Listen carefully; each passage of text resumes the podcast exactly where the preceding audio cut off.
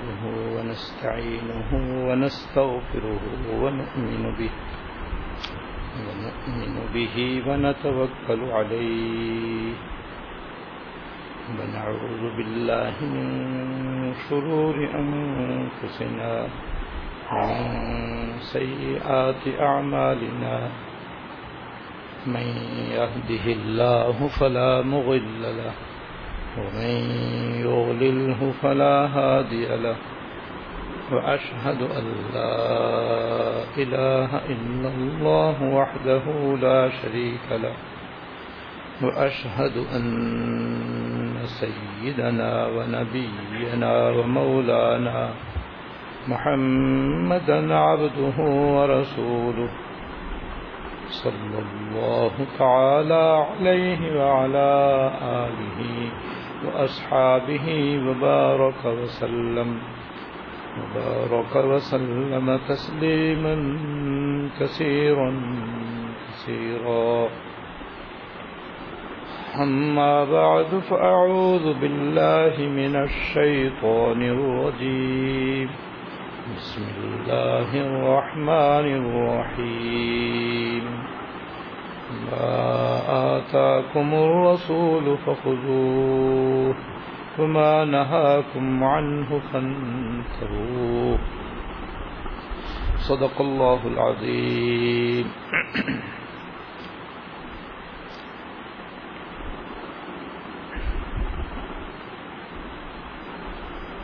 حضرت مولانا تھانوی رحمت اللہ علیہ نے حیات المسلمین کی روح نمبر انیس میں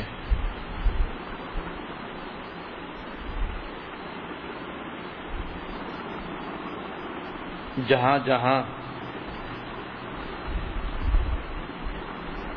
حلال مال کو خرچ کرنا ناجائز ہے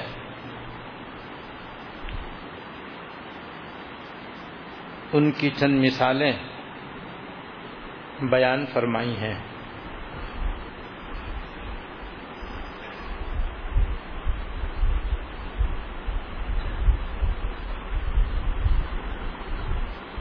جن میں سے ایک مثال کی تشریح آپ کے سامنے گزشتہ دو منگلوں میں ہو چکی ہے۔ مثلا شادی بیاہ کے موقع پر ناجائز رسموں اور کاموں میں پیسہ خرچ کر ایسے ہی رنج و غم کے موقع پر، غمی کے موقع پر، کسی کے انتقال کے موقع پر بدعات و رسومات اور ناجائز کاموں میں پیسے خرچ کرنا۔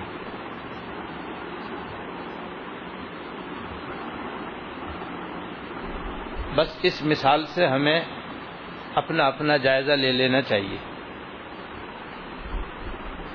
اور دیکھ لینا چاہیے کہ کہیں ایسا تو نہیں کہ ہم دانستہ یا غیر دانستہ کسی ایسی جگہ پیسے خرچ کر رہے ہوں جہاں پیسہ خرچ کرنا ناجائز۔ تو ایسے موقع پر پیسے خرچ کرنے سے بچنا واجب ہے۔ اور جب ہم اپنے آپ کو بچائیں گے تو یہ ہماری اصلاح ہے۔ اور اصلاح کی غرض سے ہم یہاں جمع ہوتے ہیں۔ چند مثالیں اور میرے ذہن میں آئی ہیں۔ جو ہمارے معاشرے کے اندر رائج ہیں۔ اور ہو سکتا ہے کہ جو لوگ ان میں اپنے پیسے خرچ کرتے ہیں، ان کو معلوم بھی نہ ہو کہ یہ پیسہ خرچ کرنا نہ چاہیے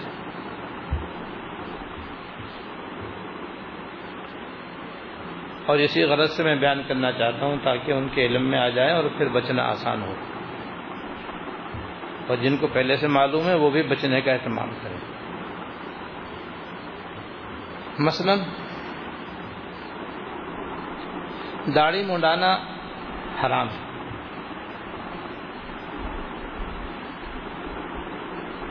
قرآن و سنت اور چاروں امام اس پر متفق ہیں۔ کسی مسلمان عاقل بالغ شخص کو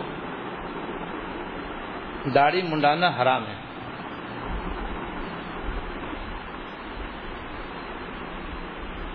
اور ایسے ہی ایک مٹھی سے کم داڑھی رکھنا یہ بھی حرام ہے یہ بھی ناجائز کم از کم کم از کم ایک مٹھی داڑھی رکھنا واجب ہے اس پر چاروں اماموں کا اتفاق ہے اور ان چاروں اماموں کے متفق ہونے کا مطلب ہے قرآن و حدیث میں اس کے اوپر اتفاق ہے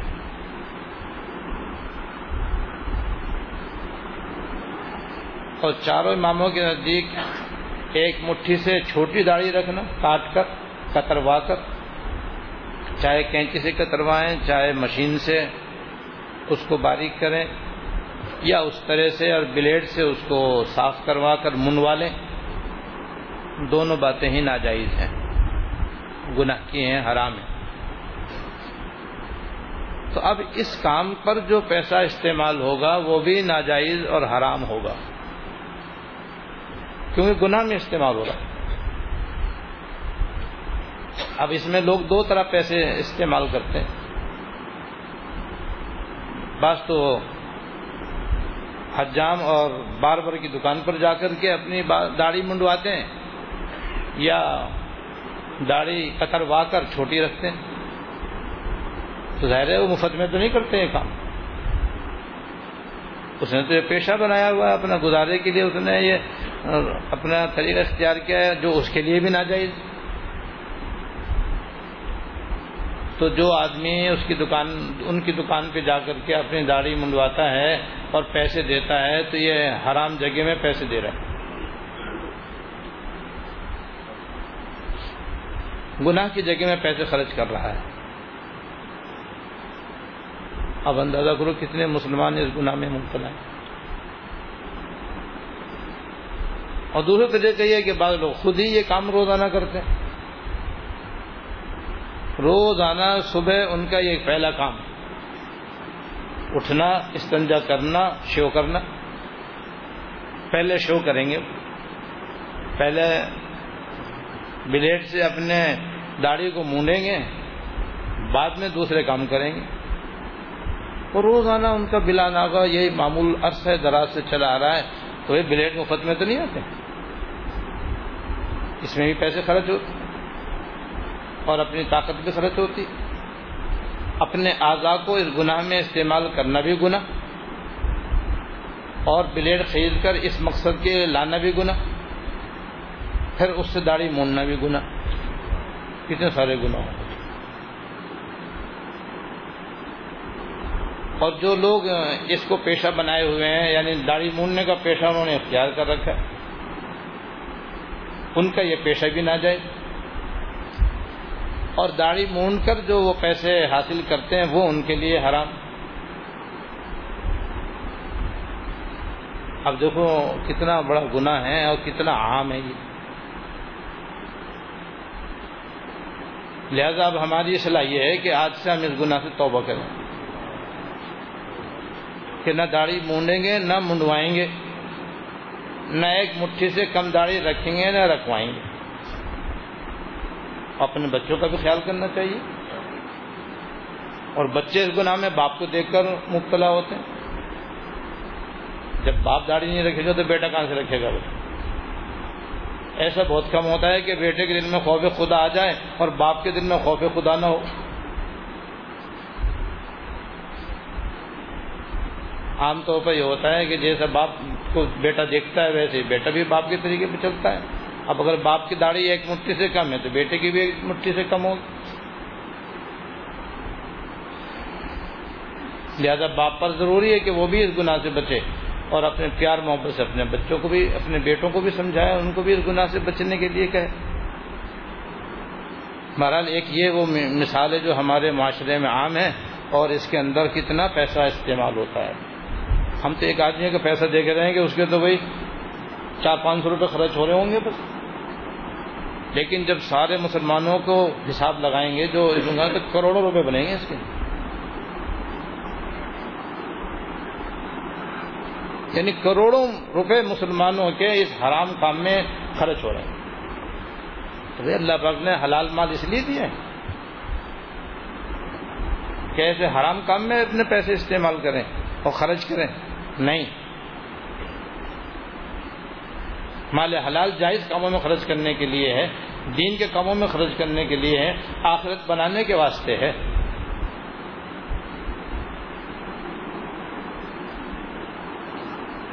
اسی طرح دوسری مثال عورتوں کی۔ کیا آپ جانتے ہیں، آج کل عورتوں کے اندر بھویں تراشنے کا عام فیشن ہے۔ بازاری عورتیں ہوں یا گھریلو عورتیں؟ بہت ساری خواتین اس گناہ عظیم کے اندر مبتلا ہیں۔ وہ خوبصورتی کے لیے اور زینت کے لیے اپنی بھویں بنواتی ہیں۔ اور فیشن یہ کہ جتنی بھویں باریک ہوں، بس اتنی زیادہ اچھی ہیں۔ حالانکہ وہ اچھی نہیں ہے ارے اچھی تو وہ ہے جو اللہ پاک نے بنائی ہے۔ اللہ پاک نے ہر آدمی کے چہرے مورے کے اعتبار سے، ہر عورت کے چہرے مورے کے اعتبار سے اس کی بھویں بنائی ہیں۔ اور قدرت نے جو بھویں بنائی ہیں، بس وہی خوبصورت۔ اس سے ہٹ کر اس کو ہر حال میں ہر ایک کے لیے باریک بنانا، یہ بدسورتی تو ہے، خوبصورتی ہرگز ہرگز نہیں۔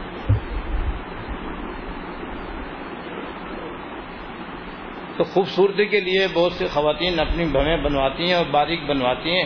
جن کی بھویں ملی ہوئی ہوتی ہیں، وہ اپنی بھووں کو الگ کرتی ہیں اور جن کی بھویں الگ ہیں لیکن موٹی ہیں، وہ ان کو باریک کرواتی ہیں۔ اور حدیث شریف میں ایسی عورتوں پر لانت آئی۔ جو عورتیں اپنے چہروں کے بال نوچتی ہیں اور بھویں تراش کر باریک کرتی ہیں یا کرواتی ہیں، ان کے اوپر لانت ہے۔ اور لانت تو گناہ کے کام پر ہے، حرام کام پر لانت ہوتی ہے، جائز کام پر کیسے ہو سکتی؟ ہو ہی نہیں سکتی۔ اب دیکھو کتنی عورتیں بیوٹی پارلر جا کر کے اپنی بھویں باریک کرواتی ہیں، تو وہ پیسے تو خرچ کرتی ہیں وہاں جا کر کے۔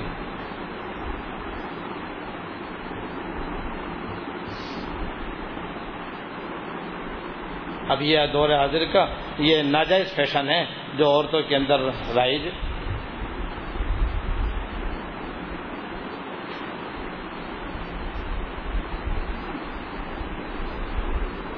اسی طرح جن عورتوں کے سر کے بال ہلکے ہو جاتے ہیں یا بالکل ہی گر جاتے ہیں، تو وہ بھی اپنے بالوں میں بال لگواتی ہیں۔ تو حنفی مذہب میں اس کا حکم یہ ہے کہ کسی عورت کو اپنے بالوں میں انسانی بال لگوانا حرام ہے۔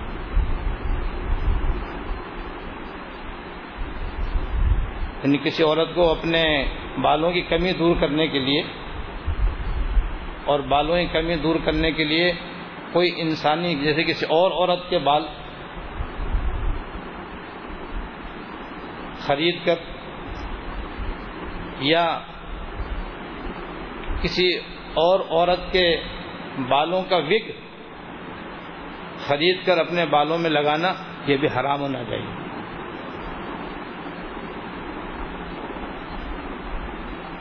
اور حدیث میں اس کے اوپر لانا چاہیے لہذا انسانی بال کسی کو اپنے بال میں لگانا جائز نہیں، اور اس میں اپنا پیسہ اور روپیہ خرچ کرنا چاہیے البتہ انسانی بال کے علاوہ دیگر حیوانی بال اپنے بالوں میں شامل کرنا یا مصنوعی بال لگانا جائز مگر شرط یہ ہے کہ دھوکہ دینا مقصود نہ ہو، زینت مقصود ہو۔ کیونکہ گنجی عورت تو بدسورت لگتی یا بالوں کا بہت زیادہ کم ہو جانا تو بلا شبہ عیب کی بات ہے۔ جیسے اللہ پاک نے مردوں کو داڑھی کے ساتھ زینت عطا فرمائی ہے، خوبصورتی عطا فرمائی ہے۔ داڑھی منڈانا بدصورتی ہے۔ ایسے اللہ پاک نے عورتوں کو بالوں کے ساتھ زینت عطا فرمائی۔ ایک حدیث میں ہے کہ بیت المقدس پر اللہ پاک نے ایک فرشتہ مقرر کر رکھا ہے۔ جو روزانہ سویرے اس طرح اللہ تعالیٰ کی حمد کرتا ہے۔ اور پاکی بیان کرتا ہے کہ پاک ہے وہ ذات جس نے مردوں کو داڑیوں سے زینت عطا فرمائی ہے، عورتوں کے سر کے بالوں سے خوبصورتی عطا فرمائی روزانہ یہ فرشتہ اللہ تعالیٰ کی پاکی بیان کرتا ہے۔ تو عورتوں کے سر کے بال کا نہ ہونا یہ اس کے ہاتھ میں عیب ہے۔ تو اس عیب کو دور کرنے کے لیے مصنوعی بال لگا سکتی۔ ہے یا کوئی حیوانی بال ہوں تو وہ لگا سکتی ہے جیسے بعض جانوروں کے بال اون کی طرح ہوتے ہیں، بالوں کی طرح ہوتے ہیں، وہ اگر لگائیں تو وہ بھی لگا سکتے ہیں، لیکن زینت مقصود ہو، دھوکہ دینا مقصود نہ ہو کسی تو اگر کوئی عورت اپنے بالوں کے اندر کوئی انسانی بال استعمال کرے گی تو چاہے زینت ہو یا نہ ہو زینت مقصود ہو یا نہ ہو، اس کے اوپر لانت ہے۔ اور یہ ناجائز تو یہ پیسے بھی تو یہاں بھی، اس میں بھی تو پیسے خرچ ہوتے ہیں۔ مصنوعی بال بھی مفت میں تھوڑی ملتے ہیں۔ پیسوں سے آتے ہیں تو اس جگہ پیسے خرچ کرنا بڑا گنا اور ناجائز، جب ناجائز ہے تو بچنا واجب ہے۔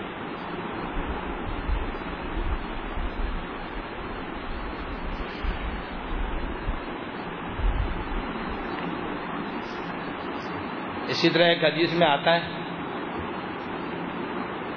جس میں آپ نے دو جماعتوں کی پیشین گوئی فرمائی ہے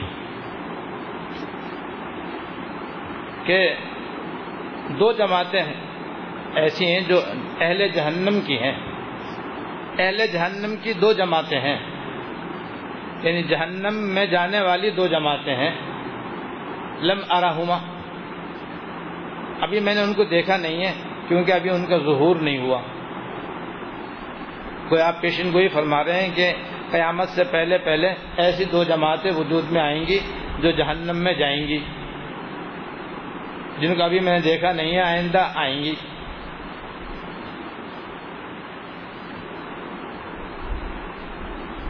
ان نے فرمایا، ایک جماعت تو ایسے ظالموں کی ہوگی کہ جن کے ہاتھ میں گائے کے دم کی طرح کوڑے ہوں گے اور وہ لوگوں کو مارتے ہوں گے۔ مارتے ہوں گے، پیٹتے ہوں گے، ان پہ ظلم ڈھاتے ہوں گے۔ چونکہ ظالم ہوں گے، لہذا جہنم میں جائیں گے۔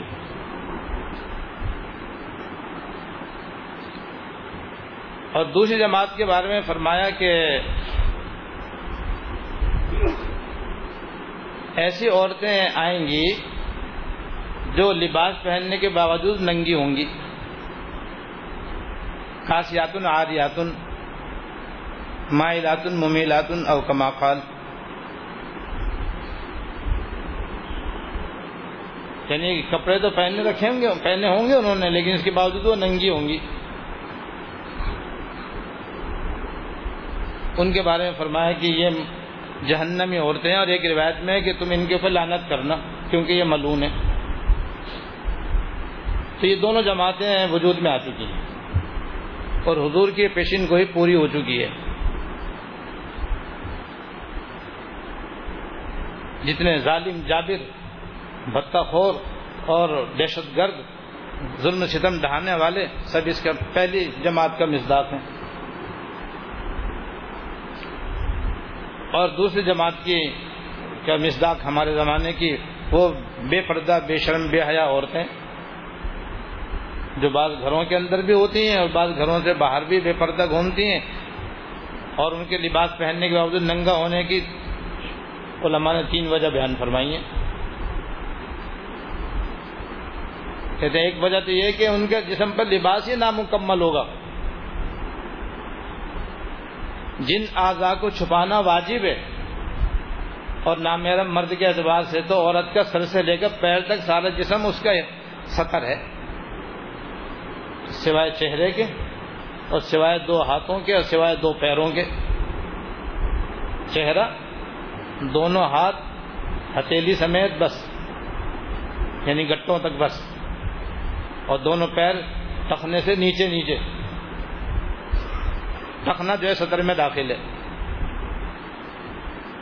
نہ میرا مرد کے اعتبار سے یہ عورت کا سطر ہے جس کو چھپانا واجب ہے۔ اس کو کھولنا جائز نہیں۔ یہاں تک کہ نماز میں بھی جائز نہیں۔ تو یہ عورتیں ننگی ہوں گی، اس کا مطلب یہ ہے کہ ان کی جسم پر جو کپڑے ہوں گے وہ بالکل نامکمل ہوں گے۔ منسر کھلا ہوا ہوگا گردن کھلا کھلی ہوگی، بازو کھلے ہوئے ہوں گے اور پنڈریاں کھلی ہوں گی۔ اور جو ساڑی جو اصل لباس ہے، اس کے اندر تو کمر اور پیٹ بھی کھلا ہوتا۔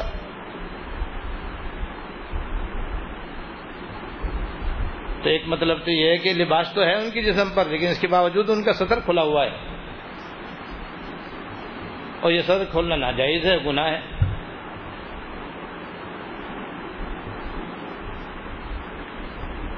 اور دوسرا مطلب یہ بیان فرمایا کہ لباس تو جسم پر پورا ہوگا، لیکن اتنا باریک ہوگا کہ جو سطر والے اعضا ہیں وہ اندر سے نظر آ رہے ہوں گے۔ جیسے اب گرمی کا زمانہ شروع ہو رہا ہے تو بہت ساری مسلمان خواتین لون کا سوٹ استعمال کرتی ہیں۔ یہاں تک کہ شلوار بھی لون کی ہوتی ہے۔ اور آپ جانتے ہیں لون عام طور پر بہت ہی باریک ہوتی ہے۔ اس میں جسم نہایت آسانی سے نظر آتا ہے اور جھلکتا ہے۔ اگر کسی کا لباس پورا ہے لیکن ہے لون کا اور اندر شمیز بھی نہیں ہے، قمیض بھی نہیں ہے جیسے کہ بہت سی خواتین اندر کچھ بھی استعمال نہیں کرتی، تو ان کے تو سر سے پیر تک سارا جسم ہی نظر آ رہا ہوتا۔ تو کہنے کو تو ان کے جسم پر لباس ہے، لیکن حقیقت میں وہ ننگی ہے برہنہ ہے اگر کسی کو لون کا سوٹ پہننا ہی ہے، تو اس کے لیے ضروری ہے کہ شلوار کے اندر ٹخنے سے نیچے تک، وہ گھٹنے سے نیچے تک اس میں وائل لگائیں موٹی وائل جو آتی ہے جس کو کچی وائل کہتے ہیں، وہ اندر لگائیں تو جب لون اور وائل دونوں مل جائیں گے تو جسم نہیں جھلکے گا انشاءاللہ۔ پردے دار خواتین ایسے ہی کرتی ہیں۔ اور لون کی قمیض کے نیچے وہ شمیز پہنتی ہیں پوری آستین والی۔ جب پوری آستین کے اندر شمیز ہوگی وائل کی، تو پھر لون میں کپڑا پہننے سے جسم نہیں جھلکتا۔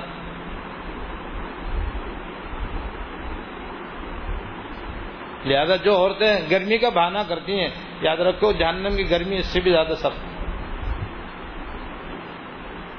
دنیا کی گرمی اور دنیا کی تکلیف، آخرت کے عذاب اور تکلیف سے کچھ کچھ کوئی اس کا جوڑ نہیں ہے کچھ بھی نہیں ہے۔ اور جب حل موجود ہے تو اس کو اختیار کر سکتی ہیں۔ لیکن فیشن رکھنے والی عورتیں جو ہیں، وہ اندر کچھ پہننا گوارا نہیں کرتی۔ تو ایسی عورتیں لباس پہننے کے باوجود ننگی ہیں۔ اور ان کا ایسا باریک لباس پہننا سراسر ناجائز ہے۔ اور تیسرا مطلب یہ بیان فرمایا کہ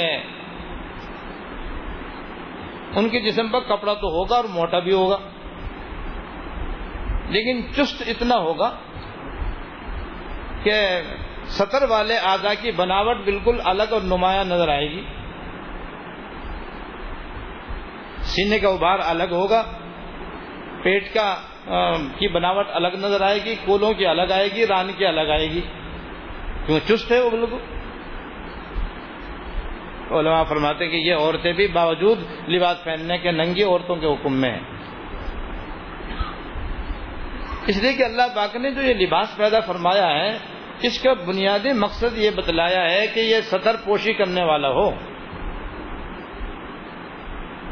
لباس کا اصل مقصد یہ ہے کہ مرد کو مردوں کا لباس ہو یا عورتوں کا، اس کو پہننے کے بعد مرد ہو یا عورت، اس کا سطر چھپ جائے۔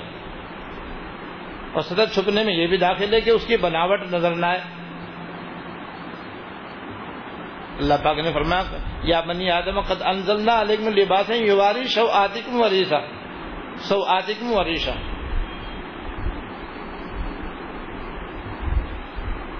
اے آدم کے اولاد ہم نے تم پر لباس اتارا ہے جو تمہارے سطر والے حصے کو چھپاتا ہے۔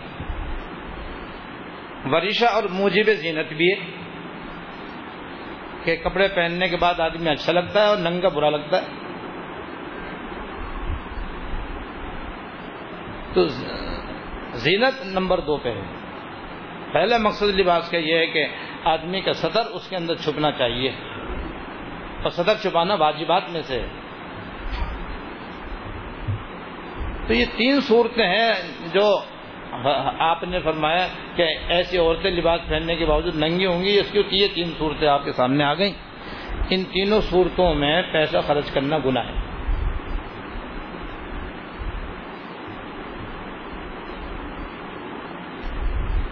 اب دیکھیں کتنی مسلمان خواتین ایسی ہیں جو اس تینوں قسم کے لباسوں کے اندر مبتلا ہوتی ہیں اور اچھے خاصے پیسے اس میں خرچ کرتی ہیں۔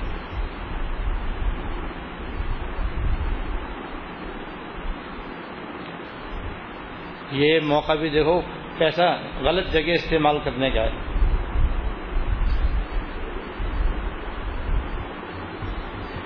اسی طرح ایک اور بڑا کثرت سے ناجائز کام میں پیسہ خرچ کرنے کا طریقہ ہمارے یہاں پایا جاتا ہے، وہ شوق تصاویر ہے شوقیہ تصاویر کھنچوانے کا بھی اتنا رواج ہے، علمان والحفیظ۔ شادی تو شادی غمی کے موقع پر بھی لوگ تصویر کھنچواتے ہیں۔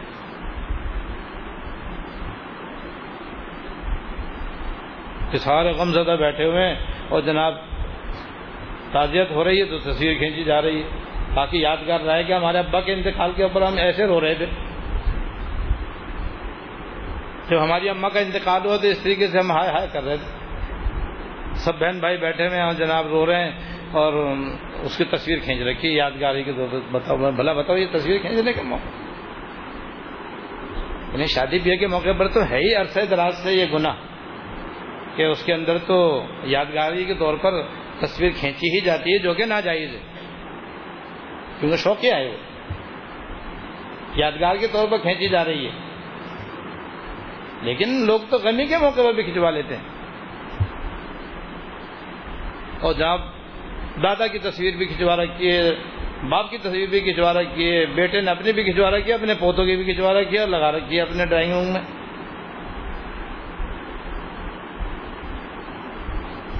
تو شوقیہ تصاویر کھنچوانے کا مردوں میں اور عورتوں میں اتنا رواج ہے کہ علمان والحافظ یہاں تک کہ اس گناہ کا اثر اب حج عمرے کے اندر بھی واضح طور پر سامنے آنے لگا ہے۔ اور وہاں کے علماء بھی منع کر کر کے تھک گئے، لیکن کرنے والے باز نہیں آتے۔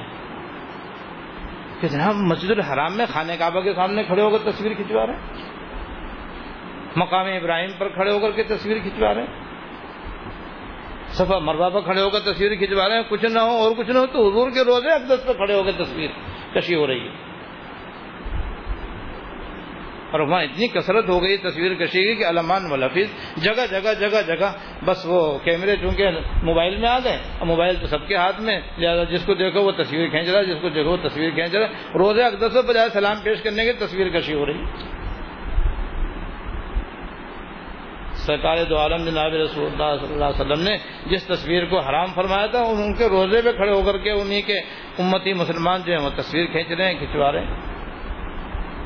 جس خدا پاک نے تصویر کشی کو حرام کیا انہیں کے گھر کے سامنے کھڑے ہو کر کے تصویر کشی ہو رہی۔ ہے اور پھر یہاں آ کر کے وہ ساری تصویریں باقاعدہ بنوا کر کے پھر اس کا البم بنا کے رکھا جاتا ہے کہ ہم نے آج ایسے کیا تھا۔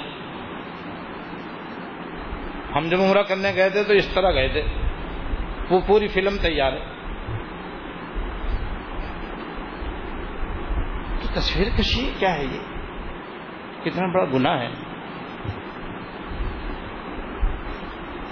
حدیث میں آتا ہے کہ جانداروں کی تصویر بنانے والے قیامت میں ان کو سب سے زیادہ سخت عذاب ہوگا۔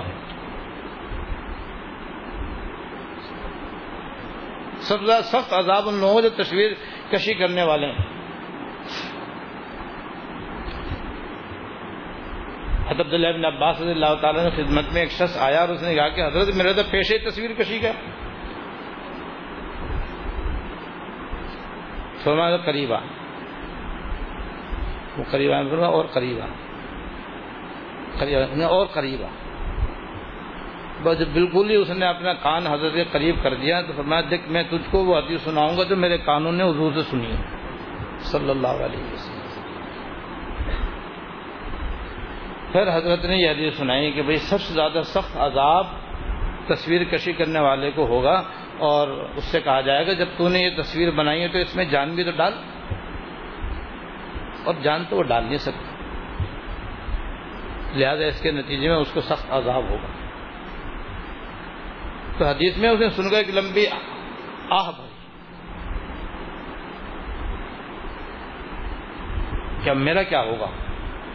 حضور کا فرمان تو بالکل برحق اب میں کیسے گزارا کروں گا؟ میرا تو کام ہی یہ تھا۔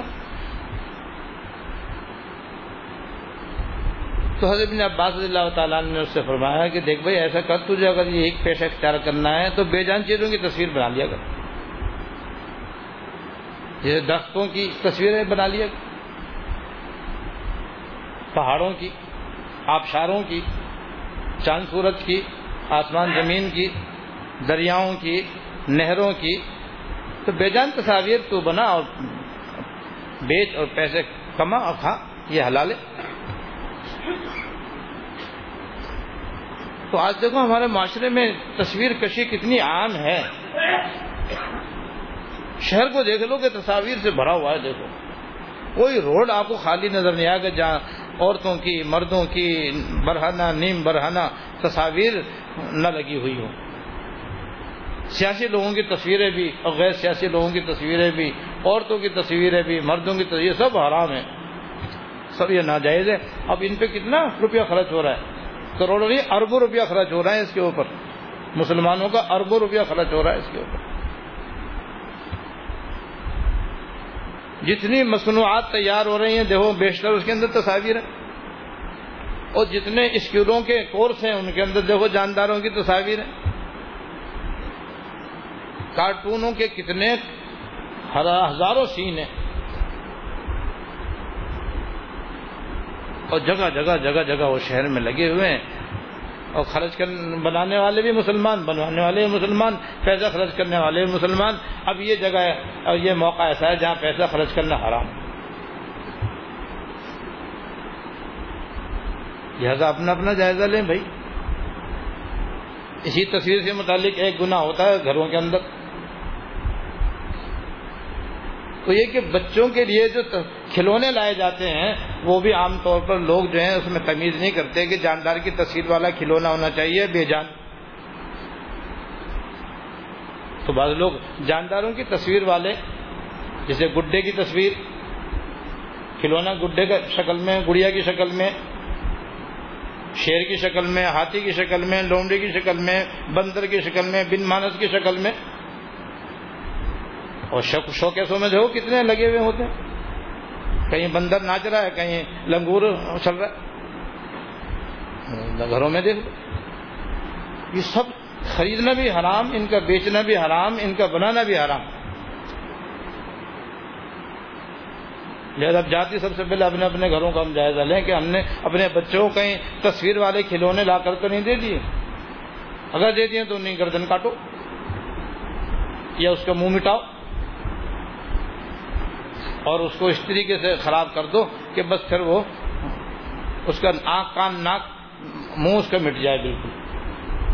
اور یہی نہیں بلکہ جتنی بازار سے مصنوعات آپ گھر کے استعمال کے لے کر آتے ہیں، ان ڈبوں کے اوپر بھی، ان مصنوعات کے اوپر بھی جانداروں کی تصاویر ہوتی ہیں، فوراً مار کر لے کر کے ان کے اوپر ان کے آنکھ، کان، ناک منہ مٹا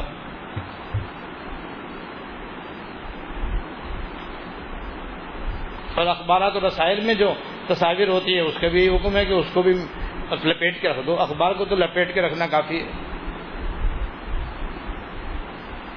لیکن جو استعمالی اشیاء ہے، اس کو نمایاں کر کے رکھنا گناہ ہے۔ یا تو اس کے منہ کو مٹاؤ، یا اس کے اوپر ٹیپ لگا دو۔ لیکن ٹیپ سفید رنگ کی نہیں۔ اس میں تو اور زیادہ اس کی شکل چمکتی ہوئی نظر آئے گی۔ وہ اندھی ٹیپ لگاؤ اس کے اوپر۔ تاکہ اس کی تصویر بالکل چھپ جائے اس کے اندر۔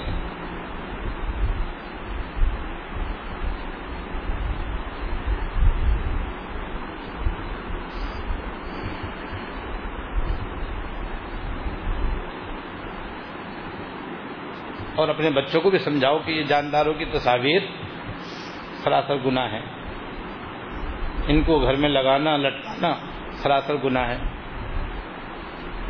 اب یہ تو شاید تیسرا مہینہ شروع ہو گیا جنوری کے بعد۔ ورنہ جنوری کے مہینے میں کیلنڈر بھی بڑے بڑی بڑی کمپنیاں بناتی ہیں۔ اس میں بھی کیا ہوتا ہے کہ جانداروں کی تصاویر بھی وہ چھاپ دیتی ہیں۔ عورتوں کی تصویریں، مردوں کی تصویریں اور پرندوں کی تصویریں، جانوروں کی تصویریں۔ لوگ بے دھڑک ان کو اپنے گھروں میں لٹکا لیتے ہیں۔ کہتے ہیں کیلنڈر ہے تو نیا سال کا نیا کیلنڈر ہے۔ ارے یہ تو دیکھو، اس میں تصویر کس کی ہے؟ اگر جاندار کی تصویر ہے تو ایسا کیلنڈر لٹکانا بھی نہ جائے اور اس کو چھپوانا بھی نہ جائے اس پہ پیسے خرچ کرنا بھی نہ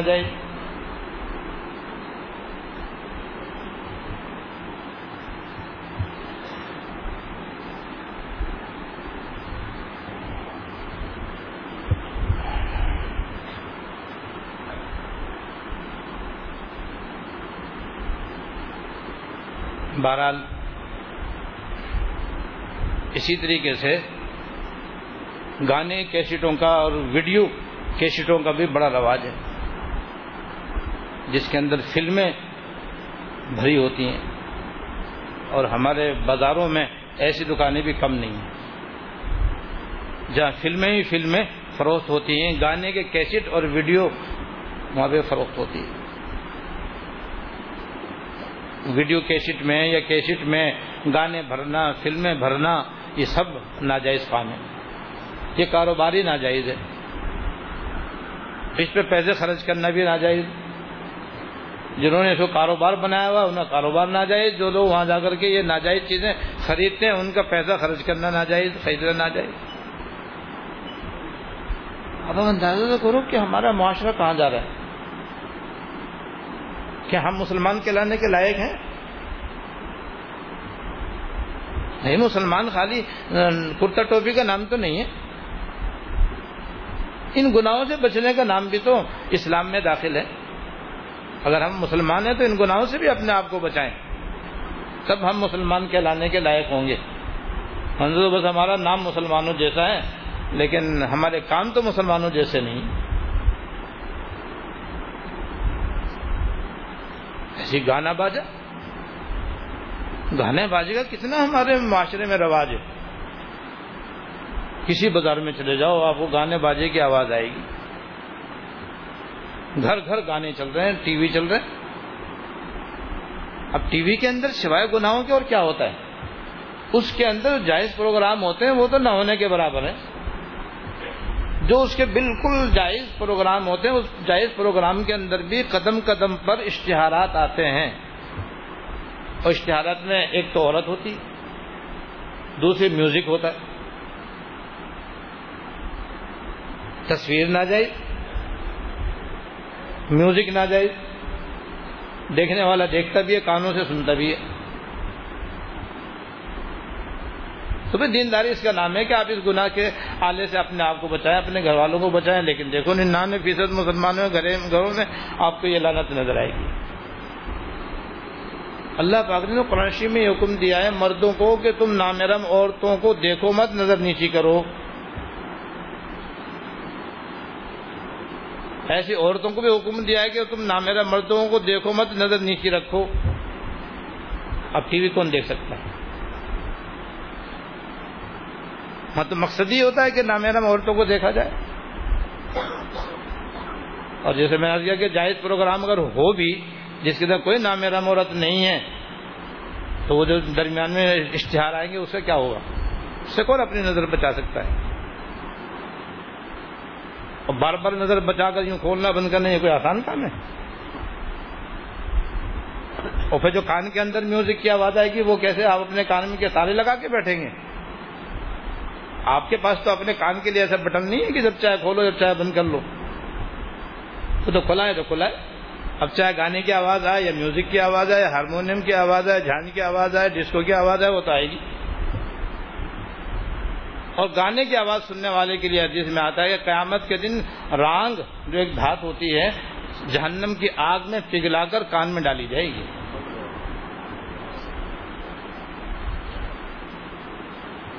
جیسے تانبا ہوتا ہے، پیتل ہوتی، پیتل ہوتا ہے، ایسی ایک رانگ ہوتی ہے رانگا کہتے ہیں اس کو۔ جلدی سے پانی میں پگھلتی ہے۔ نہیں، آگ میں پگھلتی ہے وہ۔ اس کو جہنم کی آگ میں پکا کر جب وہ پانی بن جائے گی تو دنیا میں جو گانا سنتے ہوں گے، انہیں کان میں اس کو ڈالا جائے گا۔ علی بلّہ گانا، میوزک، ڈھولک، سارنگی، ہارمونیم، بانسری، سب کا یہ حکم ہے۔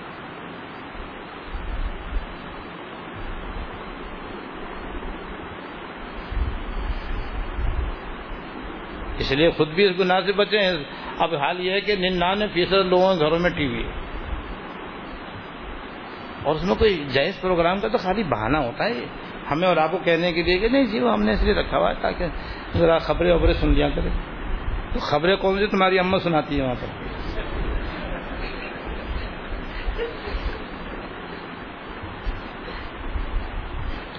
لیکن اصل مقصد ہوتا ہے وہ فلمیں، ڈرامے، ہنگامے قتل و غارت گری اور یہ وہ یہ چیزیں مقصود اصلی ہیں اس کے لیے۔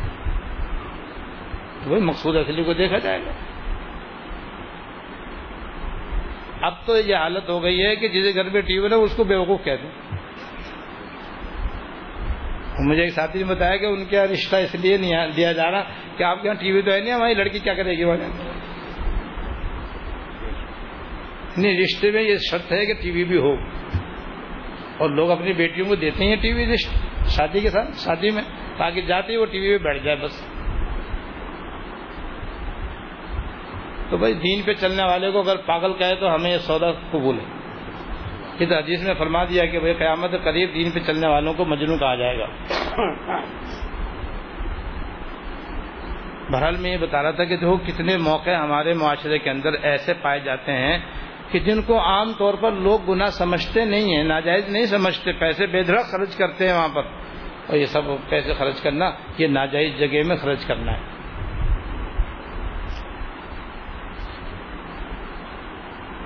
یہ چند مثالیں میرے ذہن میں آ گئی تھی میں نے عرض کر دی۔ دوسری نمبر پہ حضرت نے فرمایا، کہیں نام و نمود کے لیے پیسے خرچ کرنا۔ نام و نمود کے لیے، دکھاوے کے لیے، اپنا نام روشن کرنے کے لیے شہرت کے لیے پیسے خرچ کرنا، یہ بھی کیا کہتے ہیں، گناہ ہے اور ناجائز ہے اس کی مثالیں پہلے گزر گئی ہیں۔ شادی کے موقع پر پیسے عام طور پر دکھاوے کے لیے خرچ ہوتے ہیں۔ غمی کی جو رسمیں ہوتی ہیں، اس موقع پر جو پیسے خرچ ہوتے ہیں، وہ بھی اس لیے ہوتے ہیں کہ بھائی ہم اگر پیسے نہیں خرچ کریں گے تو ہم کیسے جیئیں گے؟ قوم برادری کے اندر ہمیں رہنا ہے، برادری کے ساتھ ہمیں بھی چلنا ہے۔ اب ہم برادری نے ہم نے برادری نے ہمیں کھلایا تو ہم بھی کھلائیں گے، نہیں کھلائیں گے تو ہماری ناک کٹ جائے گی۔ یہ سب ریاکاری ہے۔ یہ سب دکھاوا ہے۔ یہ سب نام و نمود ہے۔ اور یہ سب ناجائز ہے۔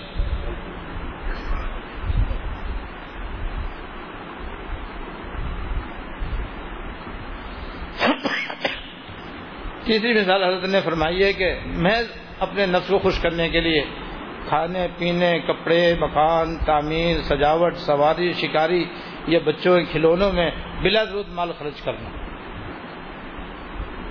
بقیر ضرورت خرچ کرنے میں کوئی حرج نہیں۔ لیکن بلا ضرورت خرچ کرنا، کہ جیسے میں نے آج کیا کھلونوں کے اندر تصویر والے کھلونے خریدنا اور بچوں کو دینا، یہ ناجائز ہے۔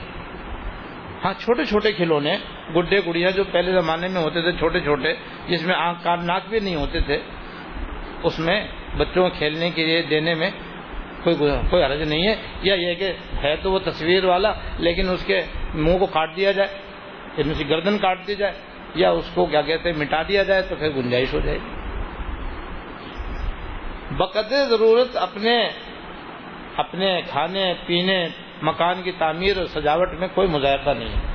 بلا ضرورت یا نام و نمود کے لیے یا دکھاوے کے لیے خرچ کرنا درست نہیں۔ اس کے بعد فرماتے ہیں کہ اگر دونوں قسم کے احتیاطوں کے ساتھ اگر کوئی مال کمائے اور جمع کرے تو کوئی گناہ کی بات نہیں۔ بلکہ بعض صورتوں میں ایسا کرنا بہتر بلکہ ضروری ہے۔ بس گناہ سے بچے، اسراف سے بچے۔ پھر اگر آدمی اپنا مال اپنے اوپر، اپنے بچوں پر خرچ کرے تو وہ جائز ہے۔ اس میں کوئی قباحت نہیں۔ مزید تفصیل آگے آنے والی ہے ان شاء اللہ تعالیٰ۔ اگلے عنوان میں۔ اللہ تعالیٰ ہم سب کو توفیق عمل عطا فرمائے۔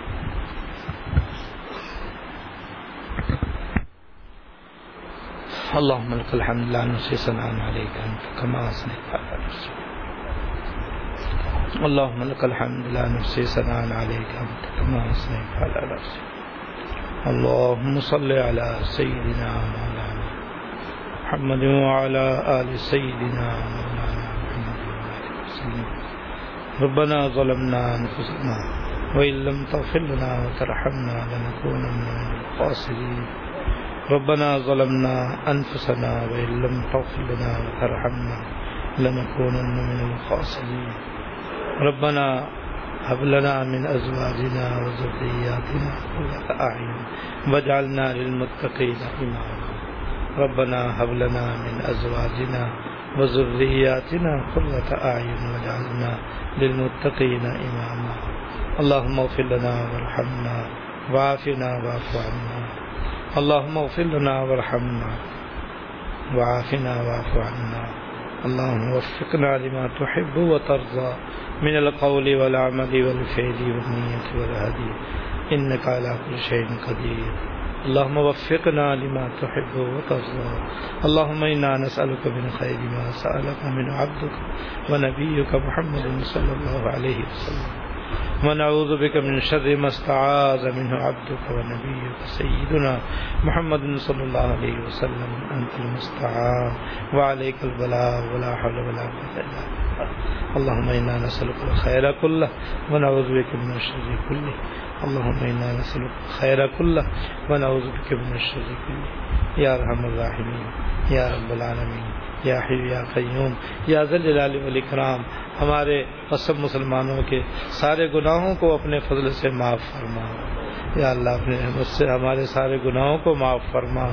یا اللہ ہم سب کو، سب مسلمانوں کو اپنے اپنے گناہوں کو گناہ سمجھنے کی توفیق عطا فرما۔ یا اللہ ہمارے معاشرے میں جو بے شمار کبیرہ گناہ رائج ہو گئے ہیں، یا اللہ عام ہو گئے ہیں، یا اللہ اپنی رحمت سے ہم سب مسلمانوں کو انہیں گناہ سمجھنے کی توفیق عطا فرما۔ یا اللہ ان کو گناہ سمجھنے کی توفیق عطا فرما۔ اور ان سے بچنے کی توفیق عطا فرما۔ اور جو اب تک ہم سے گناہ ہو گئے ہیں، اپنی رحمت سے معاف فرما۔ ہماری سب مسلمانوں کی مغفرت فرما۔ اور ہم پر ہمارے گناہوں کا جو وبال چھا گیا ہے، یا اللہ ہم پر مسلط ہو گیا ہے اپنی رحمت سے، ہمیں معاف فرما۔ اور ہمارے اس وبال کو بھی اپنی رحمت سے دور فرما۔ ہماری ساری بیماریوں کو دور فرما۔ ساری پریشانیوں کو دور فرما۔ ساری تکالیف کو دور فرما۔ ہم کو اپنی رحمت سے دنیا اور آخرت میں ہر لمحہ عافیت کامل عطا فرما۔ ہر لمحہ عافیت کامل عطا فرما۔ ہر لمحہ عافیت کامل عطا فرما۔ ظاہر و باطن کے فتنوں سے ہماری حفاظت فرما۔ یا اللہ، ظاہر و باطن کے فتنوں سے ہماری حفاظت فرما۔ اپنی مرضیات پہ چلنے کی توفیق عطا فرما۔ ان تمام گناہوں سے جن کا ذکر کیا گیا ہے، یا اللہ، ہمیں بچنے کی توفیق عطا فرما۔ اپنے گھر والوں کو بچانے کی توفیق عطا فرما۔ دوسرے مسلمانوں کو بھی بچانے کی توفیق عطا فرما۔ اور ہمیں بھی بچنے کی توفیق عطا عطا فرما۔ ہمیں اپنے تمام احکام پر چلنے کی توفیق عطا فرما۔ یا اللہ ہمیں سچا اور پکا مسلمان بننے کی توفیق عطا فرما۔ یا اللہ ہمیں سچا اور پکا مسلمان بننے کی توفیق عطا فرما۔ یا اللہ ہمارے ظاہر کی بھی صلاح فرما، ہمارے باطن کی بھی صلاح فرما، ہمارے گھر والوں کی بھی صلاح فرما، ہمارے معاشرے کی بھی صلاح فرما۔ اور ہم سب کو اپنے دین متین پر سچ مچ اور صحیح صحیح چلنے کی توفیق عطا فرما۔ یا اللہ ہمیں دین میں پوری طرح داخل ہونے کی توفیق عطا فرما اور پوری طرح دین کو اپنانے کی توفیق عطا فرما۔ ہمارے گھر والوں کی بھی، ہماری بھی، یا اللہ تربیت فرما، تزکیہ فرما۔ ظاہر کے گناہوں سے بھی ہمیں پاک فرما۔ باطنی گناہوں سے بھی ہمیں پاک فرما۔ یا اللہ، اپنی رحمت سے، اپنے فضل سے۔ ہم پر جو ہمارے گناہوں کا وبال مسلط ہو گیا ہے، جس کی وجہ سے ہم پریشان ہیں۔ یا اللہ، رسوائے زمانہ بنے ہوئے ہیں۔ ذلیل و خار ہو رہے ہیں اپنی رحمت سے۔ ہمیں عقل سلیم عطا فرما، فہم صحیح عطا فرما۔ یا اللہ، اپنی رحمت سے، اپنے فضل سے گناہوں کے وبال سے ہم کو نجات عطا فرما۔ ہم کو اپنے اپنے گناہوں کے وبال سے نجات عطا فرما۔ ہمیں نیک بننے کی توفیق عطا فرما۔ نیک کاموں کی ہمیں توفیق عطا فرما۔ اپنی محبت عطا فرما۔ اپنے دین پر چلنے کی توفیق عطا فرما۔ ہمارے کاموں میں ہر طرح سے آسانیاں عطا فرما۔ جتنے خواتین و حضرات جہاں جہاں یا اللہ یہ بیان سن رہے ہیں، ان کی بھی سب نیک مرادیں پوری فرما۔ ہماری سب دعائیں ان کے حق میں بھی قبول فرما۔ ان کی دعائیں ہمارے حق میں بھی قبول فرما۔ یا اللہ، اس دنیا میں جہاں جہاں آپ کے نیک بندے جو جو دعائیں آپ سے کر رہے ہیں یا کر چکے ہیں یا کریں گے، اور وہ ہمارے حق میں بھی مفید ہیں، یا اللہ انہیں ہمارے حق میں بھی قبول فرما۔ یا اللہ، انہیں ہمارے حق میں بھی قبول فرما۔ اور ہماری بھی جو دعائیں ہم نے ماضی میں مانگی، جو حال میں مانگ رہے ہیں اور جو آئندہ مانگے یا اللہ، وہ ہمارے لیے بھی مفید ہوں، ان کے لیے مفید ہوں، تو ہمارے ان کے حق میں قبول فرما۔ یا اللہ، ہمارے ان کے حق میں قبول فرما۔ یا اللہ، سرکار دو عالم صلی اللہ علیہ وسلم نے دنیا اور آخرت کی جتنی بھلائیاں آپ سے مانگی ہیں، سب ہم کو عطا فرما۔ یا اللہ، سب ہم کو عطا فرما۔ یا اللہ، سب ہم کو عطا فرما۔ اور جن چیزوں سے پناہ مانگیے ان سب سے ہم کو پناہ عطا فرما۔ یا ربنا تقبل منا انك انت السميع العليم وتب علينا انك انت التواب الرحيم صلى الله تعالى على النبي الكريم محمد وآله وصحبه اجمعين آمين برحمتك